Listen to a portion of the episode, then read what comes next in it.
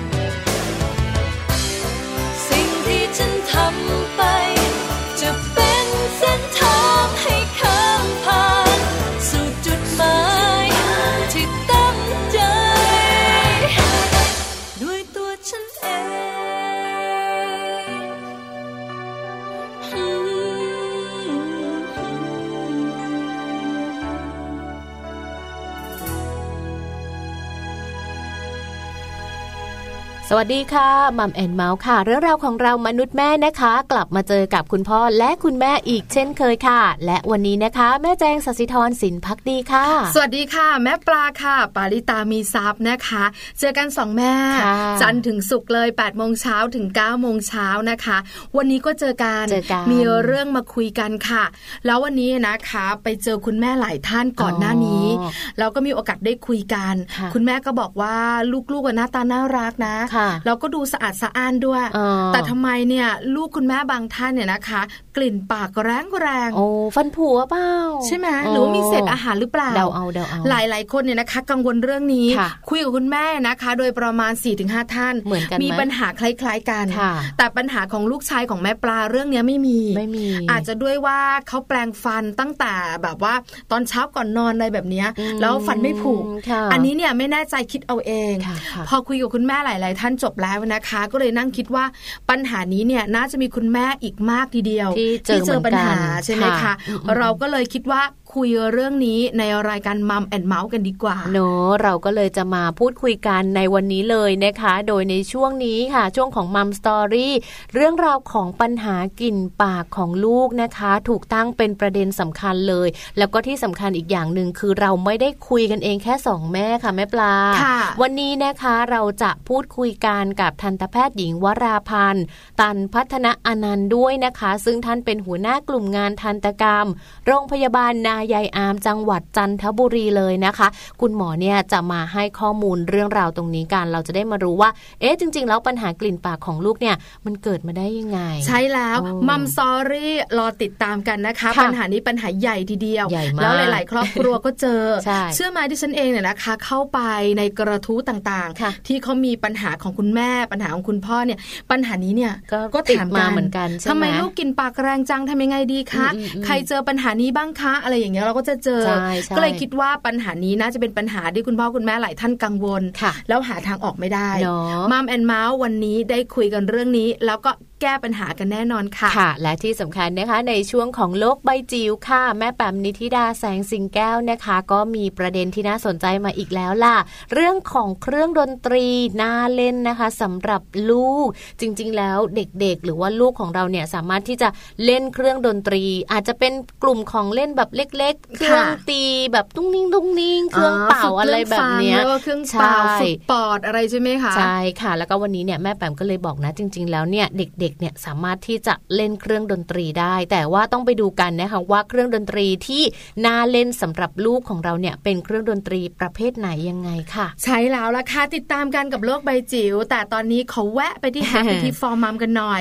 วันนี้นะคะเป็นเทคนิคเสริมสร้างพัฒนาการการเรียนรู้ของลูกนะมีเทคนิคเยอะมากเลย ใช่แล้วไม่น่าเชื่อจะมีเทคนิคแบบนี้ด้วย ที่สำคัญดิฉันเองก็ไม่รู้นะ ต้องตั้งใจฟัง เดี๋ยวแม่แจงจะพาเราเลยนะคะ ไปรู้กันพร้อมหรือยังคะพร้อมค่ะ ถ้าพร้อมแล้วไปกันเลยกับ Happy Tip for Mom ค่ะ Happy Tip for Mom เคล็ดลับสำหรับคุณแม่มือใหม่ เทคนิคเสริมความมั่นใจ ให้เป็นคุณแม่มืออาชีพ เทคนิคเสริมสร้างพัฒนาการการเรียนรู้ของลูก สำหรับเทคนิคในการเสริมสร้างพัฒนาการเรื่องของการเรียนรู้ของลูกนะคะ คุณแม่หลาย ๆ คนสามารถทำได้ค่ะ วันนี้นะคะ Happy Tip for Mom มีข้อมูลง่าย ๆ เลยค่ะ ที่คุณแม่ทำได้มาฝากกันด้วยสำหรับเทคนิคแรกเลยนะคะ เรื่องของความรักค่ะ จริงๆแล้วลูกนั้นต้องการความรักจากคุณแม่นะคะแต่ไม่ใช่การตามใจลูกทุกๆ ครั้งที่ลูกร้องไห้ คุณแม่ควรสอนให้ลูกเข้าใจว่าการร้องไห้เพื่อเรียกร้องความสนใจ หรือการร้องไห้เพื่อให้ได้สิ่งของที่ต้องการ แบบไหนเหมาะสม และสอนให้เขารู้ว่าไม่ใช่ทุกครั้งที่ลูกร้องไห้ แล้วจะได้ทุกอย่างเสมอไป เพื่อให้เขาเข้าใจและไม่เกิดความเครียดนั่นเองค่ะ ส่วนในเรื่องของการพูดคุยนะคะ คุณแม่ค่ะต้องหมั่นพูดคุยกับลูกบ่อยๆ คุณแม่ควรพูดคุยกับลูกด้วยภาษาที่ถนัดเข้าใจง่าย และมีความหลากหลายนะคะ และอย่าประเมินเรื่องของการได้ยินของลูกต่ำเกินไป ลูกนั้นจะรู้สึกสนุกและพยายามทำความเข้าใจในคำพูด หรือท่าทางที่คุณแม่แสดงออกมาด้วยล่ะค่ะเรื่องของการสัมผัสนะคะ คุณแม่ควรพยายามสัมผัสนะคะ ด้วยการโอบกอด หอมหรือว่าจับมือค่ะ คุณแม่อาจจะนวดตัวให้ลูกทั่วทั้งร่างกายเลยนะคะ หลังจากที่อาบน้ำให้กับลูก พร้อมกับพูดคุยเรื่องราวต่างๆ ไปด้วยก็ได้เช่นเดียวกันค่ะ นอกจากนี้นะคะ การเรียนแบบค่ะ ลูกของคุณแม่เนี่ยจะสนใจเรื่องราวของการเรียนแบบเป็นพิเศษเลยนะคะสำหรับเด็กแรกเกิดนั้นจะจ้องตาคุณแม่ และพยายามเรียนแบบสีหน้าท่าทาง สิ่งที่คุณแม่ควรจะทำนะคะก็คือ การให้ลูกทำหน้าตาท่าทางเหมือนกับคุณแม่ค่ะ ยิ้มจ้องตา หัวเราะ แลบลิ้นนะคะ ตรงนี้จะเป็นการช่วยบริหารใบหน้าของลูกด้วยค่ะ นอกจากนี้นะคะเรื่องของประสบการณ์ค่ะ คุณแม่ต้องพยายามให้ลูกนั้นได้พบเจอ และมีส่วนร่วมในสถานการณ์ต่างๆ รอบๆตัวนะคะ เพื่อเป็นการช่วยเพิ่มทักษะในการเรียนรู้ สิ่งที่คุณแม่ควรจะหลีกเลี่ยงค่ะ นั่นก็คือการปล่อยให้ลูกนั้นดูทีวีไปเรื่อยๆ สิ่งนี้ไม่ใช่สิ่งที่เพิ่มพูนทักษะค่ะพบกับ Happy Tip for Mom กับเคล็ดลับดีๆ ที่คุณแม่ต้องรู้ได้ใหม่ในครั้งต่อไปนะคะ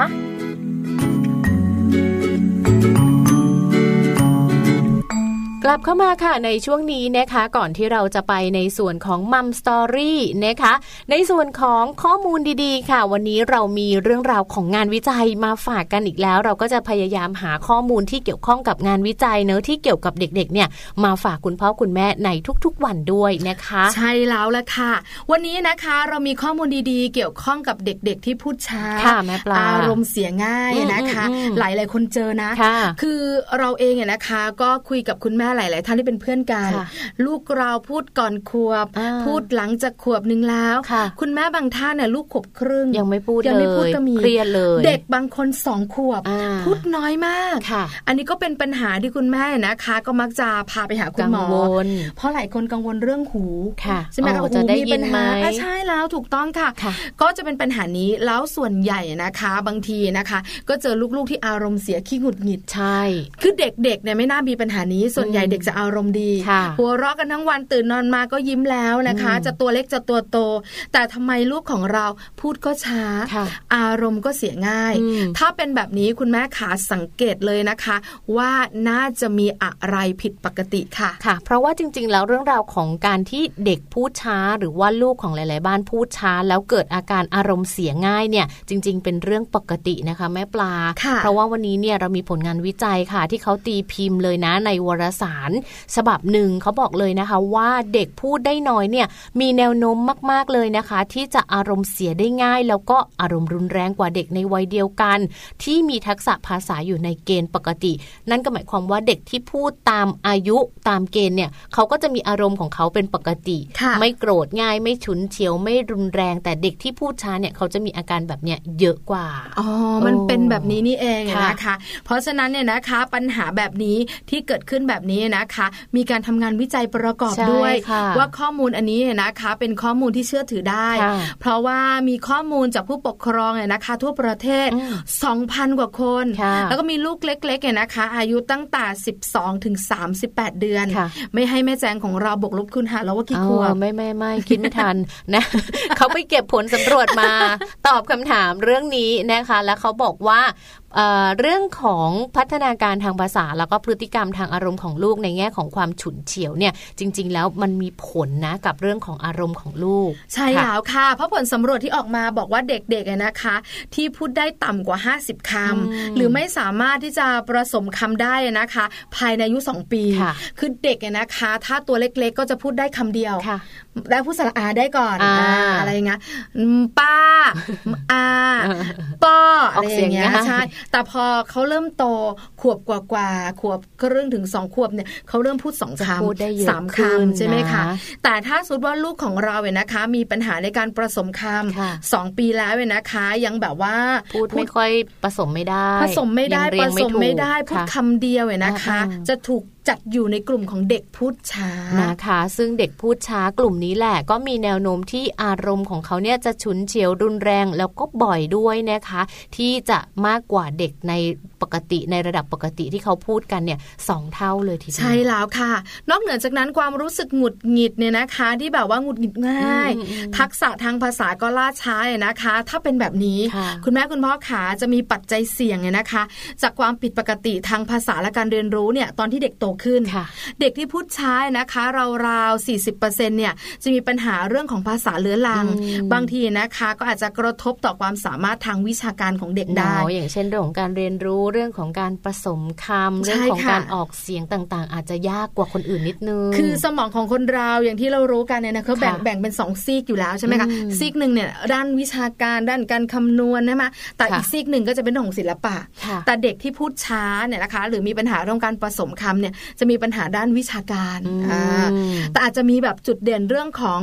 การที่แบบว่าเรื่องของศิลปะเรื่องความคิดอะไรต่างนี้ก็ได้ เพราะฉะนั้นเนี่ยมันแตกต่างกัน แต่ถ้ามีปัญหาแบบนี้เนี่ยคุณแม่คงต้องปรึกษาผู้เชี่ยวชาญแต่พอไม่ใช่ว่าเราเอาผลงานวิจัยตรงนี้เนี่ยมาเล่าสู่ให้กับคุณพ่อคุณแม่ฟัง แล้วคุณพ่อคุณแม่จะมาเครียดก็ไม่ดีเนาะไม่ต้องคิดไม่ต้องจริงๆแล้วเนี่ยถ้าหากว่าเราอยากให้ลูกของเราเนี่ยมีพัฒนาการในเรื่องของการพูดเนี่ยคุณแม่หรือว่าคุณพ่อเนี่ยอาจจะแบบต้องพูดกับเขาเยอะๆนิดนึงพูดกับเขาบ่อยๆ คุยอะไรก็ได้พูดกับเขาบ่อยๆ หรือว่าให้เขาดูหนังสืออ่านหนังสือให้เขาฟังอันนี้ก็เป็นสิ่งหนึ่งที่สามารถช่วยได้เหมือนกัน คือที่นำข่าวคราวเรื่องนี้มาคุยกันเนี่ยนะคะ เป็นอีกหนึ่งช่องทาง หรือหนึ่งข้อมูลที่คุณพ่อคุณแม่หลายท่านกังวล คือเจอปัญหาลูกพูดช้า แล้วก็ลูกไม่ค่อยพูดอะไรต่างๆ หรือไม่รู้สึกว่าเอ๊ะทำไมลูกเราเนี่ยนะคะพูดได้ไม่คล่องแล้วก็ดูขี้หงุดหงิดเพราะฉะนั้นเนี่ยนะคะ คุณแม่ขาเราเองอาจจะแบบว่าคุยกันแล้วหลาย ๆ ครั้ง เราก็พูดกับลูกอยู่บ่อยๆ สนทนาพาทีกันแต่ลูกของเราเนี่ยก็ยังดูช้าอยู่ ถ้าเป็นแบบนี้ได้ฟังข้อมูลจากมัมแอนเมาส์จะได้ปรึกษาคุณหมอกันถูก หาช่องทางในการแก้ไขกันถูก แต่ถ้าคุณแม่ก็พูดน้อย คุณพ่อก็พูดน้อย ลูกก็พูดช้า อันนี้เนี่ยลองคุยคุณหมอดูว่าเป็นเหตุผลนี้หรือเปล่าใช่ไหมคะอันนี้เป็นข้อมูลประกอบนำมาบอกกันอีกหนึ่งข้อมูลที่เราทราบเราก็บอกต่อค่ะนะคะ ก็ติดตามกันได้ค่ะ ข้อมูลดีๆ แบบนี้เราจะพยายามเฟ้นหามาจากทั่วโลกเลยนะงานวิจัยนี้ไม่ใช่งานวิจัยจากประเทศไทย เป็นจากต่างประเทศแต่เราหยิบยกมาเล่าให้ฟังกันด้วยนะคะเอาละค่ะพักงานวิจัยกันเอาไว้เท่านี้ก่อนเดี๋ยวช่วงหน้านะคะ เรามาดูกับปัญหาที่เกิดขึ้นกับลูกๆของหลาย ๆ บ้านกันบ้างนะคะ ปัญหากลิ่นปากของลูกค่ะ หลาย ๆ บ้านเจอปัญหานี้ แต่ไม่รู้จะแก้ยังไงนะคะ ช่วงหน้ามัมสตอรี่เราจะมาพูดคุยกับคุณหมอนะคะ ซึ่งคุณหมอเนี่ยจะมาไขข้อข้องใจว่าจริง ๆ แล้วปัญหานี้มันเป็นปัญหาเล็กนิดเดียวเองแก้ไขได้ค่ะ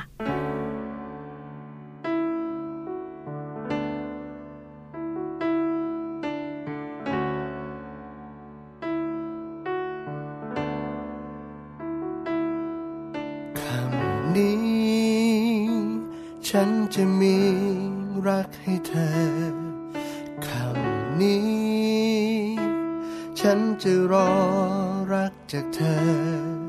โปรดอย่าทำลืมเลือน โปรดอย่าทำแช่เชื่อ บิดเบือนรักเราอีกเลย ฉันเฝ้า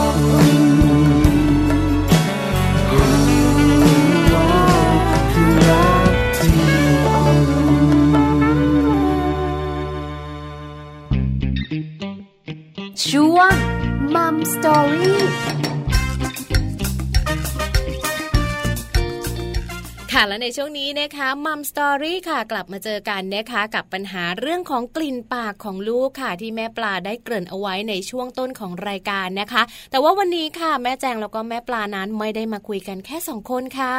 มีคุณหมอนะคะ มาให้ข้อมูลเราด้วยค่ะแม่แจงทันตแพทย์หญิงวราพาเนี่ยนะคะ ตันพัฒนาอนันต์คุณหมอเป็นหัวหน้ากลุ่มงานทันตกรรมเนี่ยนะคะ โรงพยาบาลนายอาม จังหวัดจันทบุรี คุณหมอจะมาบอก คุณแม่หลายท่านกังวลใจเรื่องของปัญหากลิ่นปากของลูก หน้าตาน่ารักขาวใสสวยแล้วดูดี แต่ว่ามีกลิ่นปากด้วยกลิ่นปากหึงเลยเนาะเนาะหาข้อมูลมาค่อนข้างเยอะมากเลยนะคะ คุณแม่หลายท่านมีปัญหานี้ แล้วก็อยากจะรู้ว่าจะจัดการอย่างไร แก้ไขปัญหานี้อย่างไร วันนี้นะคะ เราจะถามคุณหมอ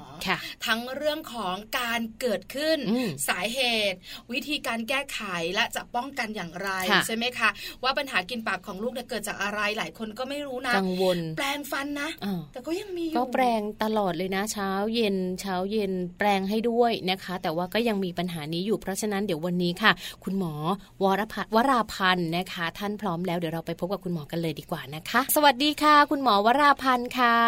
ค่ะสวัสดีค่ะ สวัสดีค่ะ วันนี้คุณหมออยู่กับเราสองแม่ แม่แจงกับแม่ปลานะคะ แล้วก็มีเรื่องมาถามคุณหมอ ขอข้ข้อมูล คุณแม่หลายท่านกลุ้มใจเรื่องนี้ ปัญหากลิ่นปากของลูกค่ะคุณหมอ เจอเยอะไหมคะเวลาลูกๆ หรือว่าคุณแม่พาลูกๆมาหาคุณหมอเนี่ยมีปัญหานี้กันบ้างไหมคะเจอเยอะเหมือนกันนะคะ บางคน มาตรวจฟันด้วยอาการนำก็คือลูกมีกลิ่นปากค่ะรู้สึกว่าลูกปากเหม็นมากแม่รับไม่ได้ค่ะอืมค่ะ รับไม่ได้จริง ๆนะคะ เพราะเราเองเนี่ยนะคะ ถ้ามีคนใกล้ตัว มีกลิ่นปากจะเป็นเพื่อนคุณสามีคุณภรรยา เราก็ต้องบอก แล้วเป็นลูกสุดที่รักทำใจไม่ได้ คุณหมอขางั้นถามกันเลยดีกว่า ว่าจริง ๆ แล้วเนี่ยกลิ่นปากของลูกของเราเนี่ยสาเหตุเกิดมาจากอะไรอะคะ กลิ่นปากเนี่ยนะคะ เกิดจากได้เกิดได้จากหลายสาเหตุเลยค่ะอันนี้ไม่เฉพาะเด็กๆนะคะ สาเหตุหลักๆ เนี่ยก็เกิดจากปัญหาของสุขภาพในช่องปากก่อนปัญหาในช่องปากเนี่ยมีจากทั้งฟันผุโรคเหงือกแล้วก็การมีค่าแบคทีเรียก็คือค่าวิตามินซีเนี่ยค่ะ ในตามที่ต่างๆ ที่ปริมาณที่มากเกินไปค่ะ แล้วก็กับเรื่องที่สองที่เป็นอีกเรื่องหนึ่งก็คือมาจากทางเดินอาหารค่ะ ค่ะค่ะ ก็มีสองประเด็นหลักๆเลยนะคะ เรื่องของฟันผุเศษอาหารเชื้อแบคทีเรียต่างๆ แล้วก็เป็นเรื่องของทางเดินอาหารอีกหนึ่งช่องทาง แล้วคุณแม่หลายๆท่านเนี่ยนะคะ พอมาพบคุณหมอแล้ว คุณหมอขาถามก่อนว่า ส่วนใหญ่ปัญหาเกิดจากอะไรกันคะ ส่วนใหญ่ปัญหาเกิดจากการที่มีฟันผุค่ะ แล้วบางทีคุณแม่ไม่เคย ไม่เคยพาลูกไปตรวจฟันนะคะเพราะว่าลูกก็ไม่เคยได้แจ้งให้ผู้ปกครองทราบว่าเออหนูปวดฟันนะหนูกินข้าวไม่ได้หนูเจ็บตรงนั้นตรงนี้ เด็กๆบางทีก็ไม่ได้บอกให้ทราบถึงอาการค่ะ แต่ว่าแม่มารู้อีกทีตอนที่แม่คุยกับลูกแล้วโอ้โหมีกลิ่นจ๋าทำไมลูกมีกลิ่นปากแรงขนาดนี้ก็หมอเวลามาหาหมอหมอก็จะบอกว่าถือว่าเป็นนิมิตหมายอันดีค่ะ ที่แม่ได้ได้มีโอกาสได้พาลูกมาตรวจฟันค่ะ แล้วหลังจากนั้นเราก็จะได้ตรวจกัน แล้วก็บางทีก็จะคนพบว่าโอ้โห คุณแม่คะเนี่ยคุณแม่ไม่เคย ได้รู้เลยว่าในลูกในในช่องปากลูกเนี่ยมีปัญหาขนาดนี้ค่ะแม่บางท่านตกใจมากค่ะนะคะ ปัญหาส่วนใหญ่เกิดจากเรื่องของการที่ฟันผุใช่ไหมคะ แล้วก็จะทำให้เกิดกลิ่นปากนะคะ คุณหมอ แล้วถ้าสมมุติว่าคุณคุณแม่พาไปหาคุณหมอ แล้วปัญหาเกี่ยวข้องกับเรื่องของทางเดินอาหารเนี่ยนะคะ คือลักษณะมันจะเป็นยังไงหรือว่ามันเกิดขึ้นได้อย่างไรอะคะ คุณหมอขาเราก็ต้อง อันดับแรกหมอจะตรวจในช่องปากก่อนค่ะ ว่าเขามีสาเหตุที่เป็นสาเหตุเฉพาะมี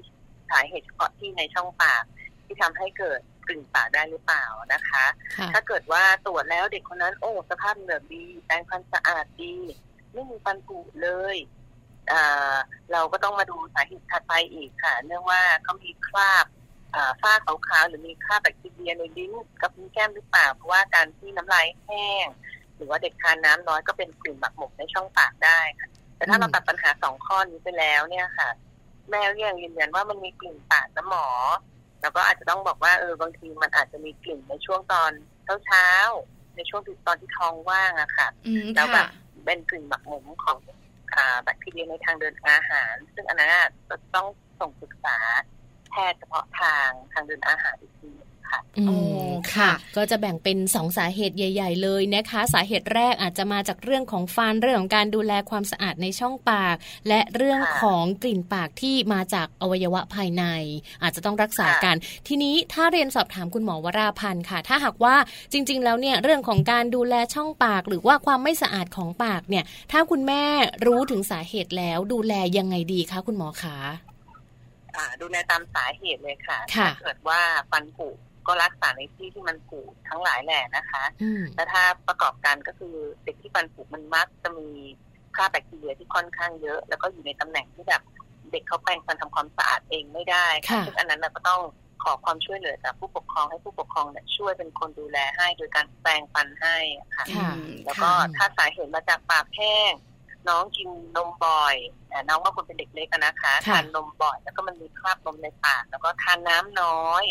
ก็อาจจะต้องแนะนำให้ให้กินน้ำบ่อยๆ ติดขวดน้ำอาจจะติดขวดน้ำไปโรงเรียนเป็นประจำทุกวัน แล้วก็คอยกระตุ้นให้ลูกทานน้ำเป็นประจำอย่าปล่อยให้ปากแห้งซึ่งจริงๆแล้วการปากแห้งเนี่ย มันเอ่อคำว่าการขาดน้ำเนี่ยค่ะหรือว่าทานน้ำไม่เพียงพอมันไม่ได้ส่งผลในเรื่องกลิ่นปากนะคะ มันจะส่งผลอื่น ๆ อีกหลายอย่างค่ะ โดยเฉพาะเท่าที่เห็นเห็นเยอะๆในเด็กนะคะริมฝีปากแตกแห้ง แล้วก็เขาก็จะมีแผลเป็นแผลร้อนในในปากในช่องปากได้ง่ายค่ะ อืมค่ะน่ากลัวทีเดียวเลยนะคะ คุณหมอคะปัญหาสุขภาพช่องปากนะคะ เป็นเรื่องใหญ่ แล้วคุณแม่หลายท่านบอกว่า ถ้าสมมุติว่าลูกของเราฟันผุจนถึงขั้นต้องจัดการแบบว่าถอนออกแบบนี้คุณหมอถอนได้ไหมอะคะแล้วจะถอนได้กันตอนอายุเท่าไหร่อะคะโอ้เป็นคำถามที่ดีมากเลยค่ะ ถอนเนี่ยนะคะ เราเอ่อเราคำว่าเรานี่คือหมายถึงทันตแพทย์เฉพาะทางเด็กนะคะค่ะเราจะถอนเมื่อฟันที่นั้นไม่สามารถทำการรักษาอะไรได้แล้ว หรืออีกเหตุผลหนึ่งก็คือเป็นความต้องการของผู้ปกครอง อย่างเช่นผู้ปกครองเนี่ย ไม่สะดวกในในเรื่องค่าใช้จ่ายหรือการเดินทางพามารักษารากฟันรักษาปกประสาทฟันนะคะค่ะก็ก็จะจะเป็นเนี่ยต้องถอนถอนได้ไหมถอนได้ ถอนเนี่ยได้ตั้งแต่กี่ขวบเมื่อใดเจอปัญหาแล้วมันจะต้องเลือกถอน ก็ถอนได้เลยตั้งแต่ตอนนั้น แต่ว่าเด็กอายุน้อยสุดที่หมอเคยทำนะคะ ก็หนึ่งขวบสามเดือนค่ะ ที่เจอปุกแบบรุนแรง ค่ะหนึ่งขวบสามเดือนแปลว่าต้องเกี่ยวข้องกับการแบบว่ากินนมขวดแน่เลย การกินกันไม่แปลงฟันใช่ไหมคะ คุณหมอขาใช่ค่ะ สาเหตุหลักคืออันนั้นค่ะ แล้วแล้ว ประสบพบเจอกันกับว่า คือเมื่อฟันผุแล้วเนี่ยฟันมันก็มีเนื้อฟันที่บางลงใช่ไหมคะเพราะว่าถูกกร่อนไปประกอบกันกับว่าเด็กคนนั้นเนี่ยหกล้มอะไรเงี้ยค่ะ ฟันก็เลยหักพอหักปุ๊บทะลุโครงประสาทฟันเขาก็มีอาการปวดแบบชัดเจนแล้วก็ฉับพลันค่ะเพราะฉะนั้นแม่เขาก็เลยอยากรักษาแบบทันที แล้วโดยที่เขาไม่อยากไม่สะดวกที่จะรอในการรักษารากฟันก็ก็ก็เลือกขอได้ค่ะอ๋อค่ะ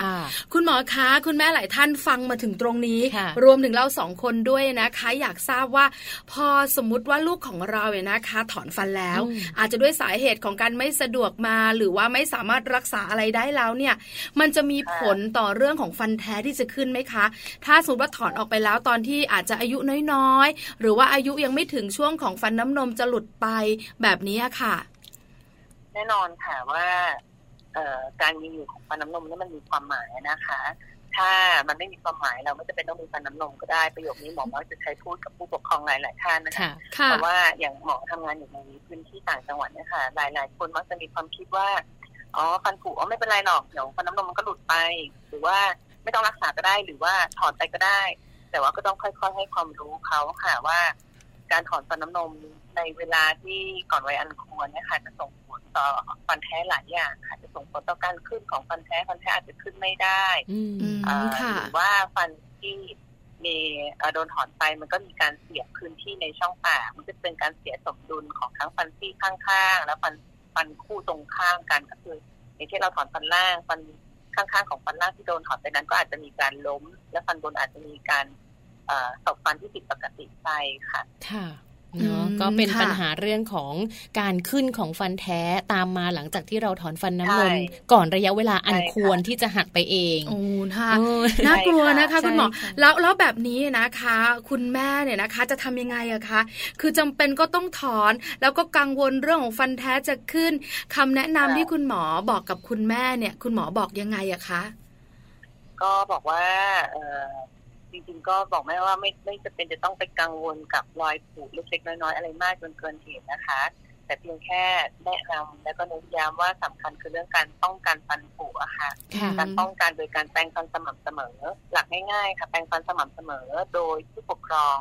ทุกวันค่ะ อย่างน้อยที่สุดวันละหนึ่งครั้งตอนก่อนจะนอนค่ะหมอมักจะแนะนำว่าตอนเช้าเนี่ยบางทีอยู่ในช่วงรัชอาเร่งด่วนหรือว่าแม่มี ภารกิจที่ต้องทำหลายอย่างแปลงลวกๆก็ได้ค่ะ หรือให้เขาแปลงเองก็ได้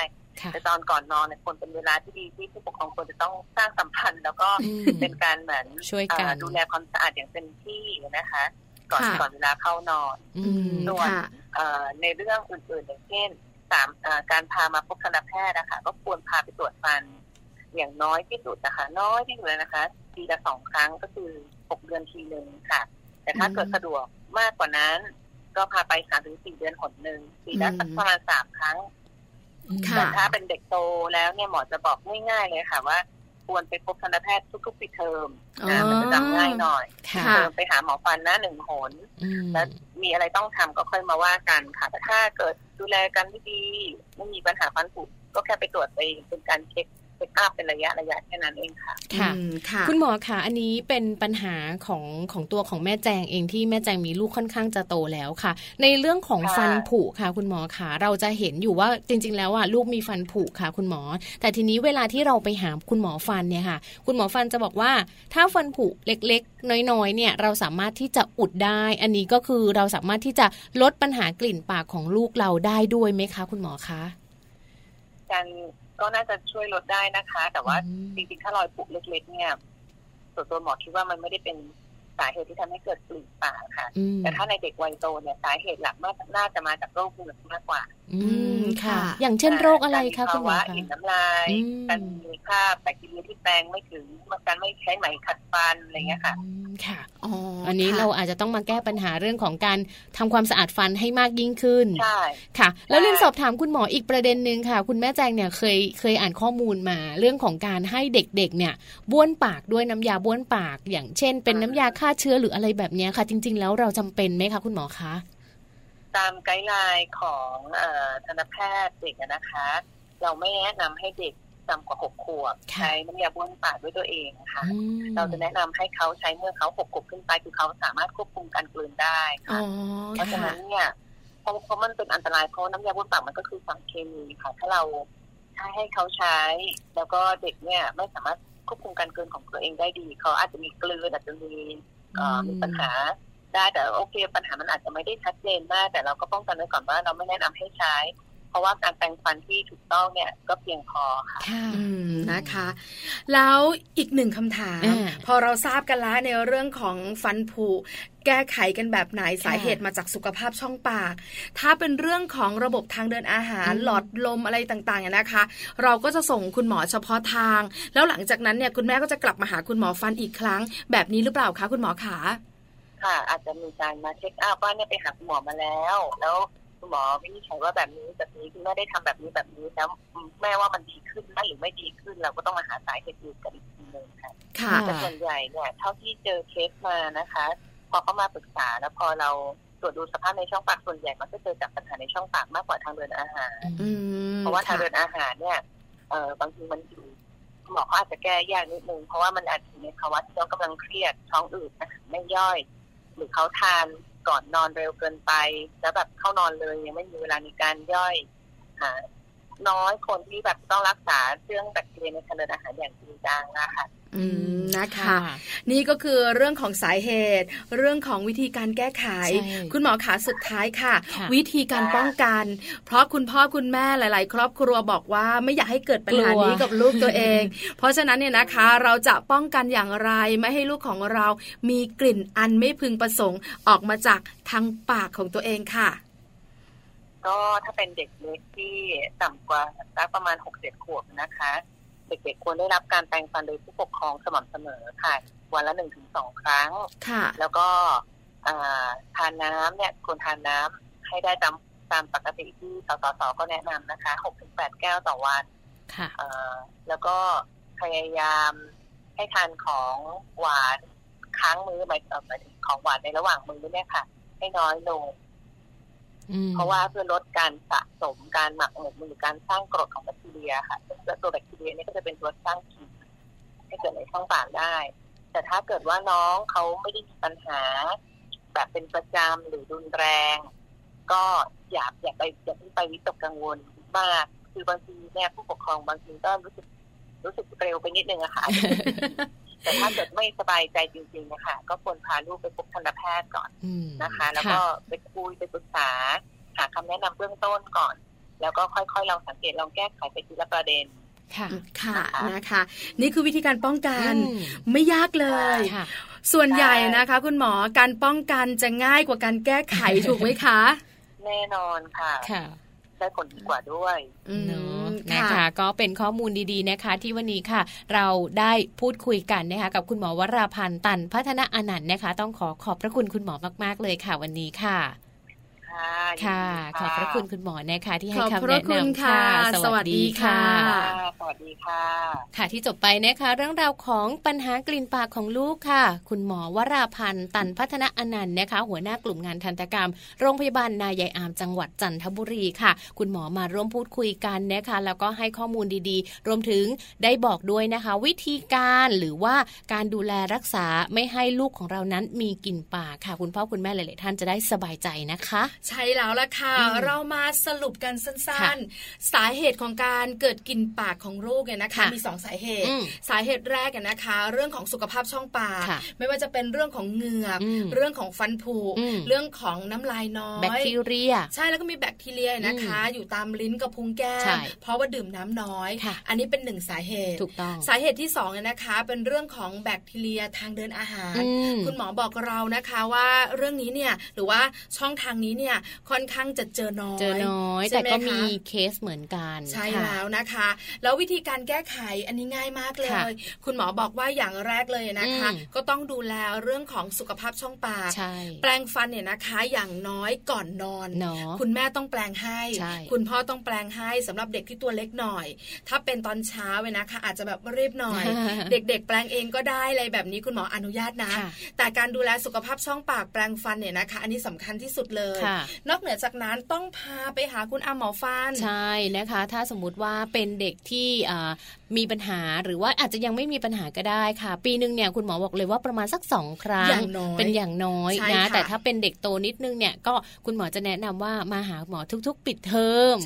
จะได้เจอคุณหมอบ่อยๆ แล้วก็จะได้มีการดูแลรักษาฟันกันอย่างแบบ เรียกว่าสม่ำเสมอตลอดเสมอต้นเสมอตายอะไรแบบนี้นะคะ ก็แก้ปัญหาที่สามเลยนะคะ ก็คือเรื่องของการดื่มน้ำคุณหมอบอกว่าให้ดื่มน้ำเนี่ยนะคะ เหมาะกับวัย อย่างน้อยก็6กถึงแแก้วนะคะ จะแก้วเล็กแก้วใหญ่ ก็ขึ้นอยู่กับตัวเล็กหรือตัวใหญ่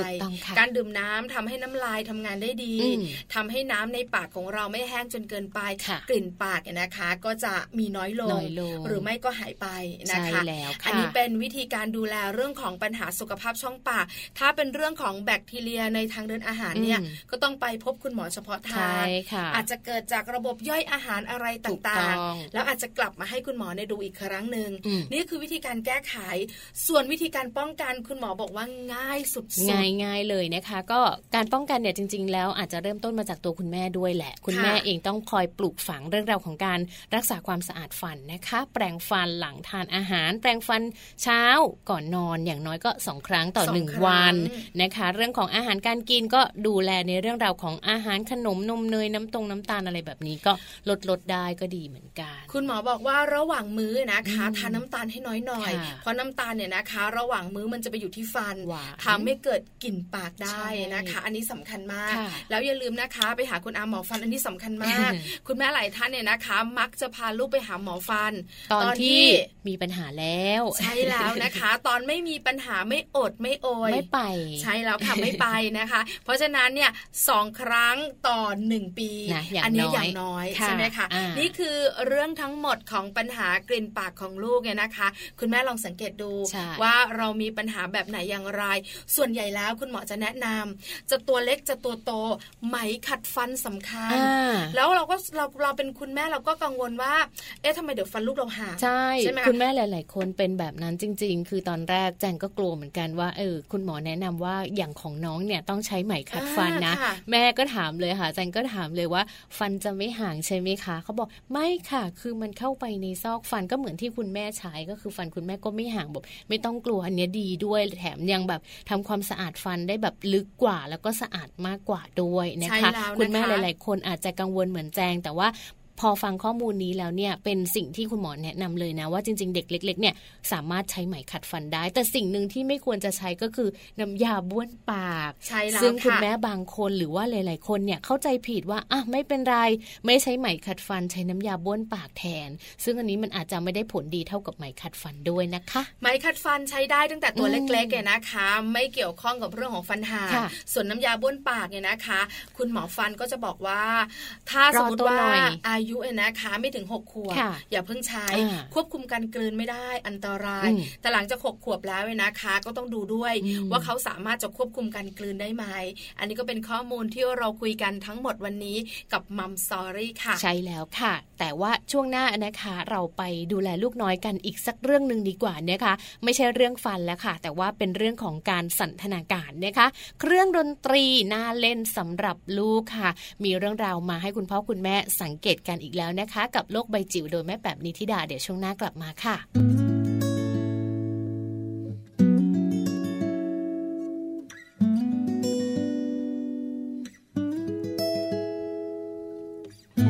วันนี้มันจะมีอีกทีไหม วันที่เธอมาเปิดใจพูดคำว่ารัก ไม่รู้ว่าฉันทำ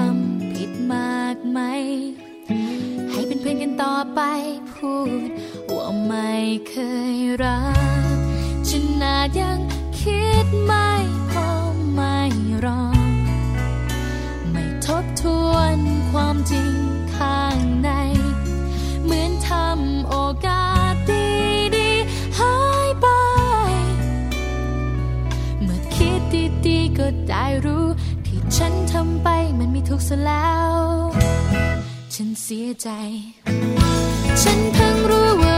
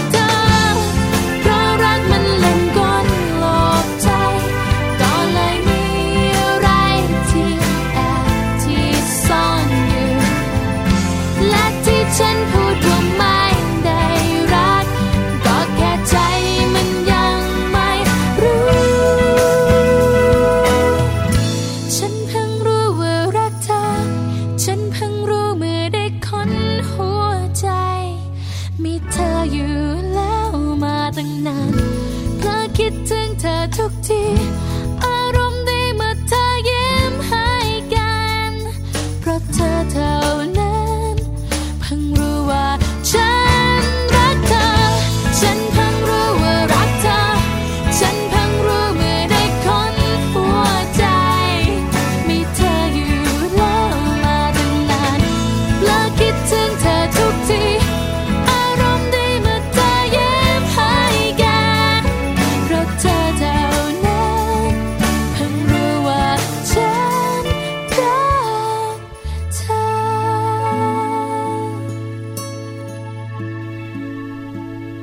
ลับเข้ามาค่ะในช่วงของโลกใบจิ๋วนะคะ How to ชิวๆของคุณพ่อและคุณแม่ค่ะ โดยแม่แปมนิธิดาแสงสิงแก้วนะคะ วันนี้แม่แปมบอกเลยค่ะว่า จะพาคุณพ่อคุณแม่นะไปรู้จักกับเครื่องดนตรีค่ะ เป็นเครื่องดนตรีที่น่าเล่นสำหรับลูกๆของเราค่ะ ใช่แล้วล่ะค่ะ เครื่องดนตรีมีมากมายนะคะ แล้วคุณพ่อคุณแม่หลาย ๆ ท่านก็ไม่ทราบเหมือนกันนะว่าลูกของเราเนี่ยนะคะ ควรจะเล่นเครื่องดนตรีเครื่องไหน เห็นแบบว่าอ่าเด็ก ๆเขาเล่นอันนี้กันฉันก็ซื้อให้ลูกบ้างใช่ไหมใช่ใช่คือส่วนใหญ่ก็เป็นแบบนี้แหละเพราะเราเองก็ไม่รู้ค่ะอะดิ้งดองดิ้งดองดิ้งดองฝึกการฟังของลูกก็ไปมาครบเลยดีดสีตีเป่า มีทุกอย่างเลยทีนี้แล้วก็ระงมเลยบ้านนะคะ เสียงดังเลย เพราะฉะนั้นเดี๋ยวเราจะต้องมาฟังกันสักนิดนึงแล้วล่ะว่าจริง ๆ แล้วเนี่ยลูกๆของเราเนี่ยเหมาะกับการเล่นเครื่องดนตรีประเภทไหนแบบไหนยังไงบ้างเนอะแม่ปลา ใช่แล้วล่ะค่ะ พร้อมหรือยังคะพร้อมแล้วไม่ได้ถามแม่จางพร้อมค่ะถามแม่แปมค่ะแม่แปมบอกพร้อมตั้งนานแล้วค่ะ ไม่มาสักที ได้เลยค่ะงั้นแม่แปมพร้อมแล้วไปกันเลยค่ะ เครื่องดนตรีน่าเล่นสำหรับลูกกับลูกใบจิ๋วค่ะโลกใบจิ๋วโดยแม่แบบนิชิราแสนสีแก้วครับ สวัสดีค่ะมาเจอกันนะคะ ปีใหม่วันใหม่นะคะ กับช่วงโลกใบจิ๋ว How to ชิวๆของคุณพ่อคุณแม่ ตรงนี้เหมือนเดิมเนาะวันนี้ชวนคุยกันสบายๆดีกว่าเกี่ยวกับเรื่องของดนตรีนะคะ ก็เป็นดนตรีที่น่าเล่นแล้วก็ที่เหมาะสำหรับลูกเล็ก ๆนะคะ วันนี้ชวนคุยกันเกี่ยวกับเรื่องของเสียงดนตรีให้อารมณ์ดีๆ กันเนาะว่ากันว่าดนตรีหรือว่าเสียงดนตรีเนี่ยเป็นสิ่งที่ช่วยกระตุ้นพัฒนาการนะคะ แล้วก็ส่งเสริมในหลาย ๆ ด้านเลยไม่ว่าจะเป็นเรื่องของอารมณ์นะคะ เรื่องของความรู้สึกแล้วก็สติปัญญาด้วยนะคะสำหรับเด็กเล็กๆเนี่ยที่เกินกว่าจะหัดเล่นเครื่องดนตรีเนี่ยเราก็สามารถปลูกฝังให้เขารักเสียงดนตรีได้ตั้งแต่แรก ๆ เลย ไม่ว่าจะเป็นการชวนฟังเพลง การร้องเพลงการเต้นนะคะ หรือว่าการทำให้เขาเข้าใจในเรื่องของจังหวะต่างๆ แล้วพอเขาเริ่มโตขึ้นมานิดนึงเนี่ยเขาจะเกิดความรู้สึกอยากจะฝึกเล่นขึ้นมาโดยอัตโนมัตินะคะคราวนี้เมื่อถึงวัยที่พอจะเริ่มเล่นดนตรีได้แล้วนะคะเขาจะเล่นเครื่องดนตรีอะไรบ้างนะคะ วันนี้มีข้อแนะนำมาจาก Mother and Care มีทั้งเครื่องดนตรีที่เป็นสากล แล้วก็เครื่องดนตรีไทยด้วยนะคะ มาดูกันค่ะ อันแรกคงไม่พ้นเรื่องเปียโน เพราะว่าเป็นเครื่องดนตรีที่ฮอตฮิตนะคะ แล้วก็อาจจะเป็นพื้นฐานสำคัญในการเรียนรู้นะคะ เรื่องของดนตรีแล้วก็เข้าใจทฤษฎีดนตรีได้ง่ายกว่าเครื่องดนตรีชนิดอื่นนะคะ แล้วก็เป็นเรื่องของการฝึกที่ที่ ค่อนข้างที่จะมีระบบเนาะไม่ว่าจะเป็นเรื่องของสายตาเรื่องของนิ้วนะคะ เรื่องของการฟังเสียงนะคะ ซึ่งตรงนี้ก็จะเป็นวิธีการหนึ่งที่จะทำให้เด็กมีพื้นฐานทางดนตรีที่ดี แล้วก็สามารถต่อยอดไปสู่การเล่นดนตรีเครื่องอื่น ๆ ได้นะคะ ส่วนกีตาร์ค่ะเด็กๆหลายคนทั้งหญิงและชายเนาะเท่าที่เห็นทุกวันนี้เนี่ยอยากจะเล่นกีตาร์เป็น เพราะว่าอาจจะมีต้นแบบ หรือว่ามีนักดนตรีที่เขาชื่นชอบ รวมทั้งคนใกล้ตัวนะคะ เป็นคุณพ่อคุณแม่คนที่อยู่ในบ้านต่างๆ ที่หยิบกีตาร์ขึ้นมาเล่นนะคะแล้วก็เกิดแรงบันดาลใจกีตาร์นี่ก็รวมไปถึงเเรื่องของพวกเครื่องดีดต่างๆนะเช่นอูคูเลเล่นะเด็กๆนี่ชอบมากเลยนะคะ เพราะว่าขนาดมันเล็กกระทัดรัด น้ำหนักเบานะคะ สายนิ่มแล้วก็จะมีคอร์ดพื้นฐานที่จับเนี่ยไม่ยากแล้วก็สามารถทำให้เกิดเสียงที่แตกต่างได้นะคะ ซึ่งเด็กๆก็จะชอบมากเลยแล้วก็ที่สำคัญ มันพกไปได้ทุกที่เนอะเพราะว่ามันมันค่อนข้างเล็กนะคะ ขยับมาเป็นเรื่องกลองดีกว่ากลองนี่เด็กๆ เล่นแล้วสนุกแน่ๆนะคะเพราะว่าได้ใช้พลังใช้จังหวะนะคะใช้การประสานทั้งมือทั้งเท้าทั้งตานะคะแล้วก็เป็นเครื่องดนตรีที่สามารถที่จะแสดงออกความถึงความรู้สึก การฝึกกลองในช่วงแรกๆนะคะเขาจะเน้นเรื่องการจับจังหวะเป็นหลักนะคะจะไม่ต้องมีความเข้าใจทฤษฎีดนตรีที่มันอาจจะซับซ้อนแล้วยากนะคะคือใช้จังหวะใช้การจับแล้วก็ใช้อารมณ์เข้าไป ดังนั้น คุณพ่อคุณแม่หลาย ๆ คนก็นิยมให้ลูกๆได้เริ่มเล่นดนตรีด้วยเครื่องดนตรีกลองนี้นะคะครับถัดมานะคะลองเป็นเครื่องดนตรีไทยบ้างดีกว่าเรื่องขิมเนาะขิมนี่ก็เล่นกันเยอะนะคะ แล้วก็เป็นเป็นเครื่องดนตรีที่อยากที่จะอนุรักษ์นะคะ แล้วก็อยากให้อยู่กันไปในสังคมไทยนานๆนะคะ จุดเด่นของขิมเนี่ย เหมาะกับเด็กๆ เล็ก ๆ เลยก็คือเรื่องของตัวโน้ตที่มันแน่นอนแล้วก็ใช้แรงไม่เยอะเนาะคือค่อยๆค่อยๆค่อยๆเหมือนกับตีลงไปเบาๆ เด็กสามารถเริ่มเรียนได้ตั้งแต่วัยอนุบาล เป็นการฝึกสมาธิแล้วก็ปลูกฝังให้รักดนตรี ชนิดอื่นๆต่อไปนะคะ นอกนั้นก็มีพวกเป็นพวกกลุ่มซอนะคะซอด้วงซออู้นะคะซอสามสายนะหรือว่าเป็นกลุ่มกลุ่มตีนะพวกระนาดนะคะของวงต่างๆ ก็ถือว่าเป็นเครื่องดนตรีไทยนะคะที่สามารถที่จะ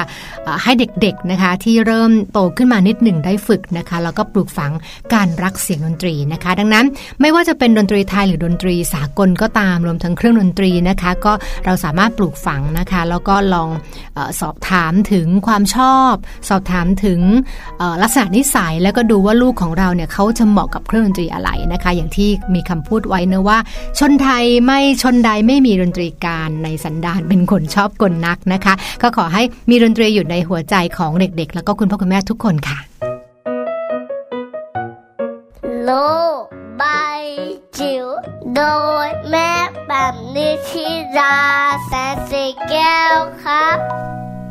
นี่แหละค่ะ โลกใบจิ๋วนะคะ โลกใบจิ๋วที่ไม่จิ๋วเลยค่ะ เพราะว่าเรื่องราวต่างๆ ของลูกๆเนี่ยมีมาให้เราได้ติดตามกันทุกๆวันเลยนะคะ ทั้งข้อมูลความรู้ทั้งเกร็ดเล็กเกร็ดน้อยค่ะ แม่แปมนิธิดานำมาฝากกันด้วย ใช่แล้วคุณพ่อคุณแม่หลายท่านยิ้มแล้ว เราสองคนก็ยิ้มด้วยนะคะ ของเรานี่ไม่ทันละมั้ง ไม่อย่างน้อยๆก็มีข้อมูลแล้วสู่กันฟังกับเพื่อนๆแม่ของเรา ที่อาจจะมีลูกคนที่สองคนที่สามคือเราสองคนเนี่ยมีลูกคนเดียวแน่นอนคนเดียวคนเดียวแต่ลูกจังเริ่มเล่นเครื่องดนตรีแล้วนะใช่ไหมเล่นกลองตีกลองตีกลอง คืออันเนี้ยสำหรับเด็กที่แบบบอกได้ไงใช่ไหมอย่างลูกของแม่แจงสิบขวบก็จะบอกได้แล้วว่าหนูอยากเล่นอะไร แต่ลูกของแม่ปลาห้าขวบนะยังเรื่องบอกไม่ได้เลยนะแล้วก็ไม่รู้ด้วยว่าเขาชอบอะไรนี่แหละได้ฟังวันนี้นะคะ ไม่น่าจะชอบอะไรสักอย่างได้ฟังวันนี้แล้วอาจจะเลือกถูกนะ แม่แม่ปลามีข้อมูลแล้วเดี๋ยวแม่ปลากลับไปจัดการเลยค่ะเย็นนี้เครื่องดนตรี จัดการเครื่องดนตรีค่อยยังชั่วเออ คือพูดใจหายทุกครั้งเลย เอาล่ะวันนี้ได้ข้อมูลดีๆกับมัมแอนเมาส์กันเนี่ยนะคะ เราสองคนต้องไปแล้วล่ะเวลาหมด กลับมาเจอกันใหม่วันไหนเวลาอะไรต้องบอกค่ะ ค่ะกลับมาเจอกันนะคะ ทุกวันจันทร์จนถึงวันศุกร์เลยนะคะ8โมงเช้าจนถึง9โมงเช้าค่ะ จริงป้าจริงสิคะแค่นี้เหรอ แค่นี้ละค่ะ คือสั้นกระชับฉับไวจริงเลยผู้หญิงคนนี้แม่ปลาชอบโยนอะไรก็ไม่รู้มาแล้วแบบนึกไม่ทันตกใจทุกทีเลยเอาล่ะไปดีกว่า แล้วเดี๋ยวเจอกันนะคะพรุ่งนี้8ปดโมงเช้ามัมแอนเมาส์ค่ะ วันนี้ไปแล้วนะคะ สวัสดีค่ะสวัสดีค่ะ ฉันฝันว่าฉันมีเธอ ฉันฝันว่าเรารักกัน เพียงแค่นั้น ได้แค่ฝันก็วันไหว ยังคอยค้นหาคำตอบ ที่เธอเท่านั้นรู้คำตอบว่าใจของเธอ มีฉันหรือเปล่า อยากรู้ว่าเม็ดทรายคิดยังไงกับน้ำทะเล อยากรู้ว่าพระจันทร์ คิดยังไงกับโลกกลมๆมองเรือใบที่อยู่ใกล้ๆ คิดยังไงกับสายลม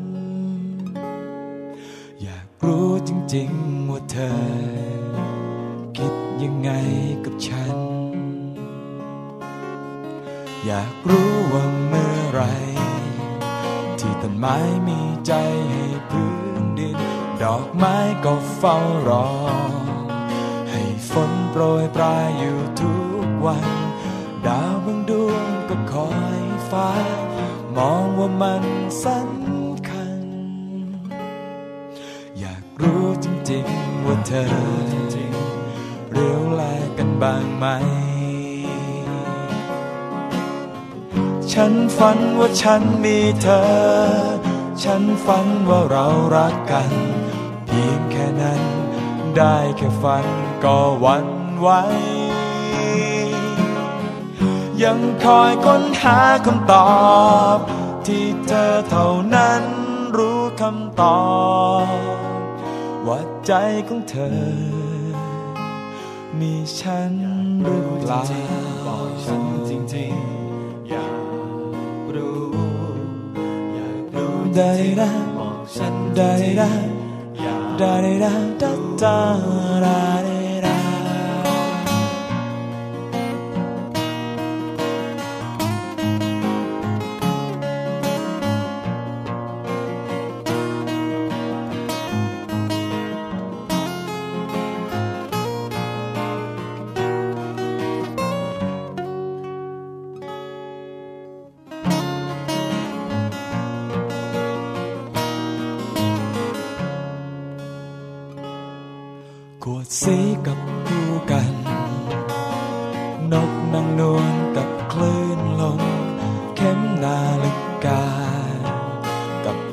บางตัวที่คิดถึงกัน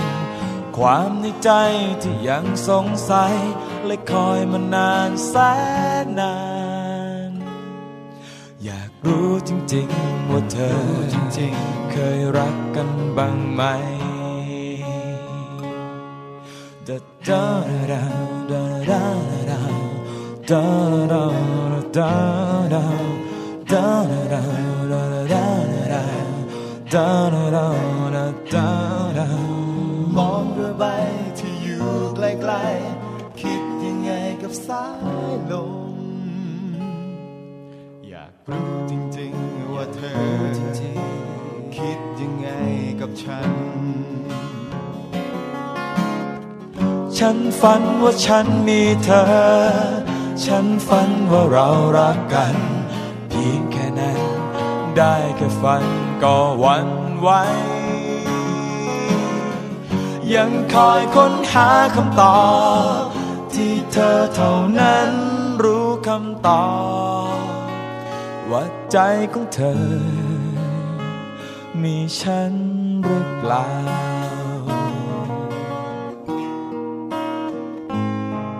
อยากรู้จริงๆ บอกฉันจริงๆ อยาก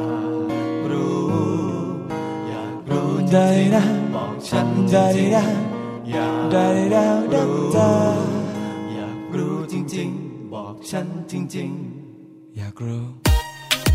มัมแอนเมาส์เรื่องราวของเรามนุษย์แม่